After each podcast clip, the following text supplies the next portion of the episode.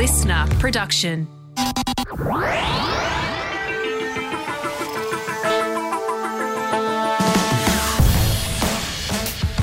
Hello, and you are very welcome to another episode of Ha! Science Explained with me, Evrim Yazgin, a science journalist with Cosmos magazine.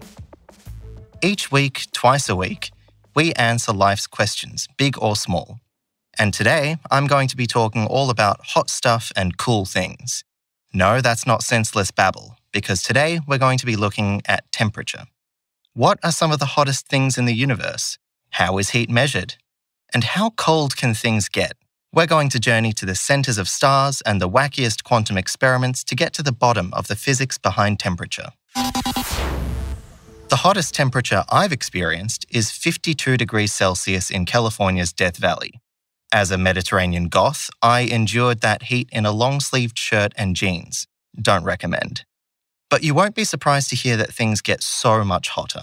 Death Valley is often referred to as the hottest place on Earth. Furnace Creek Ranch in Death Valley has the record for the highest air temperature ever recorded, reaching fifty-six point seven degrees Celsius in nineteen thirteen. But the hottest land temperature recorded was in Iran's Lut Desert, which reached seventy degrees in two thousand five, hot enough to fry an egg. Touching a surface at this temperature with bare skin for more than a second or two would leave you with a nasty burn. Earth doesn't even come close to the balmiest destination in the solar system, though, Venus. Because of a runaway greenhouse effect, Venus can reach temperatures of over four hundred fifty degrees, hot enough to melt lead and zinc. A sobering thought given our own problems with greenhouse gases. The hottest object in our solar system, of course, is the Sun.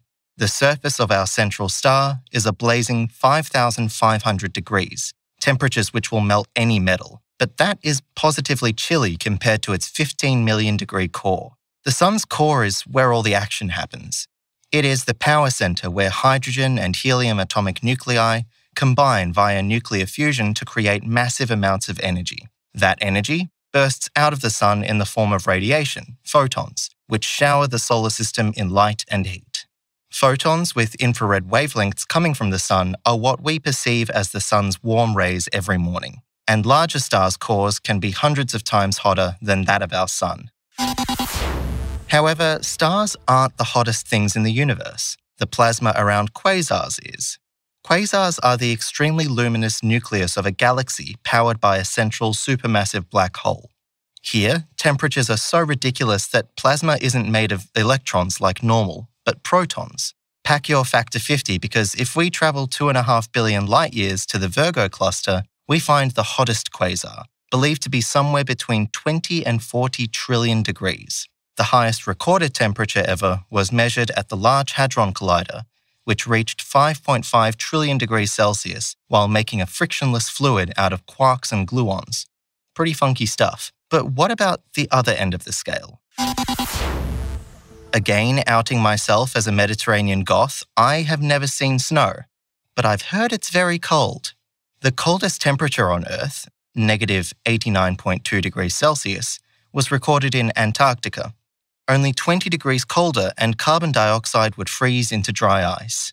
The coldest planet in the solar system is Uranus. The lowest temperature recorded on this gas giant was negative two hundred twenty-four degrees Celsius. These temperatures would turn Earth's atmosphere into a solid block, as it is cold enough to freeze nitrogen and oxygen gas, which together make up about ninety-nine percent of our air. So it would be hard to breathe. But that's fine, because at this temperature, we'd turn into a popsicle and shatter because of the immense pressure on the planet anyway. Of course, cold, dead space is even chillier. The vacuum of empty space, far from any galaxy or star, is around minus two hundred seventy degrees Celsius. In fact, empty space is about two point seven degrees above something called absolute zero, the point at which you can't get any colder. Even empty space experiences the residual glow from the Big Bang thirteen point seven billion years later. So even the most remote parts of the universe still feel the warmth from its birth. Absolute zero is negative two hundred seventy-three point one five degrees Celsius. It is the beginning of the scientific gauge used to measure temperature, known as the Kelvin scale. Absolute zero is zero Kelvin. The melting point of ice, zero degrees Celsius, is around two hundred seventy-three Kelvin. Nothing can get colder than absolute zero, but can anything reach zero Kelvin?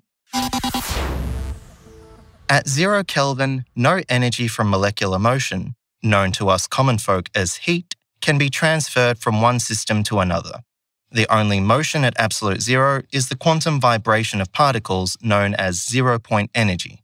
But let's not get ahead of ourselves. If you were to, for some reason, touch an object at absolute zero, well, let's just say you wouldn't be using that hand again. So molecular motion slows and eventually stops as you approach absolute zero. Surely things being that dead means it can't be all that interesting. On the contrary, there are very good reasons why physicists are interested in what happens close to absolute zero. At low enough temperatures, physics becomes more quantum mechanical, and it lets you see new phenomena. Laser cooling has been used by physicists for a quarter century to cool atoms to ridiculously low temperatures. By forcing the atom to absorb and re-emit a photon, a particle of light, physicists can change how the atom vibrates. Temperature of atoms relates to their movements relative to each other. So the more they're all moving at the same speed and in the same direction, the lower their temperature. Scientists recently cooled ytterbium atoms to study quantum magnetism. They got the atoms to less than a billionth of a degree above absolute zero. Unless aliens are doing these experiments somewhere out there, the temperatures produced in these labs to study quantum effects are the coldest in the universe. Now that's pretty cool. But that's all from me and my hot stuff and cool things. For the latest in science news, don't forget to check out the Science Briefing, also available here on the Listener app, and head to cosmos magazine dot com for more science just like this. Otherwise, we'll be back next time for another Ha Science Explained.